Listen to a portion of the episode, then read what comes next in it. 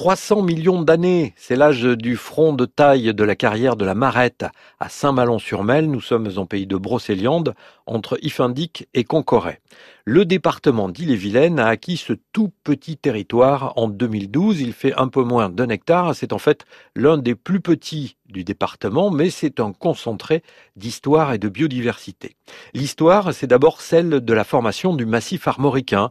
Une falaise de 12 mètres de haut expose une tranche des chocs géologiques successifs. Alors on voit distinctement les mouvements de la roche, courbés à certaines périodes, soulevés à d'autres, et plissés enfin sur une partie. Schiste et poudingue qui composent ce sol ont été exploités durant longtemps et la carrière a fermé en 1955. La nature s'est alors évidemment réinstallée et c'est l'autre intérêt de cet espace naturel.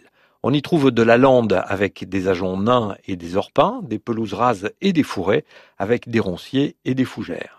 Parmi les animaux que vous pouvez observer, il y a des reptiles, la vipère péliade et une couleuvre, la coronelle lisse. Ce sont des espèces protégées. Si vous préférez, il y a aussi des écureuils roux qui résident dans les parages et se font parfois remarquer dans les pins situés en haut de falaises.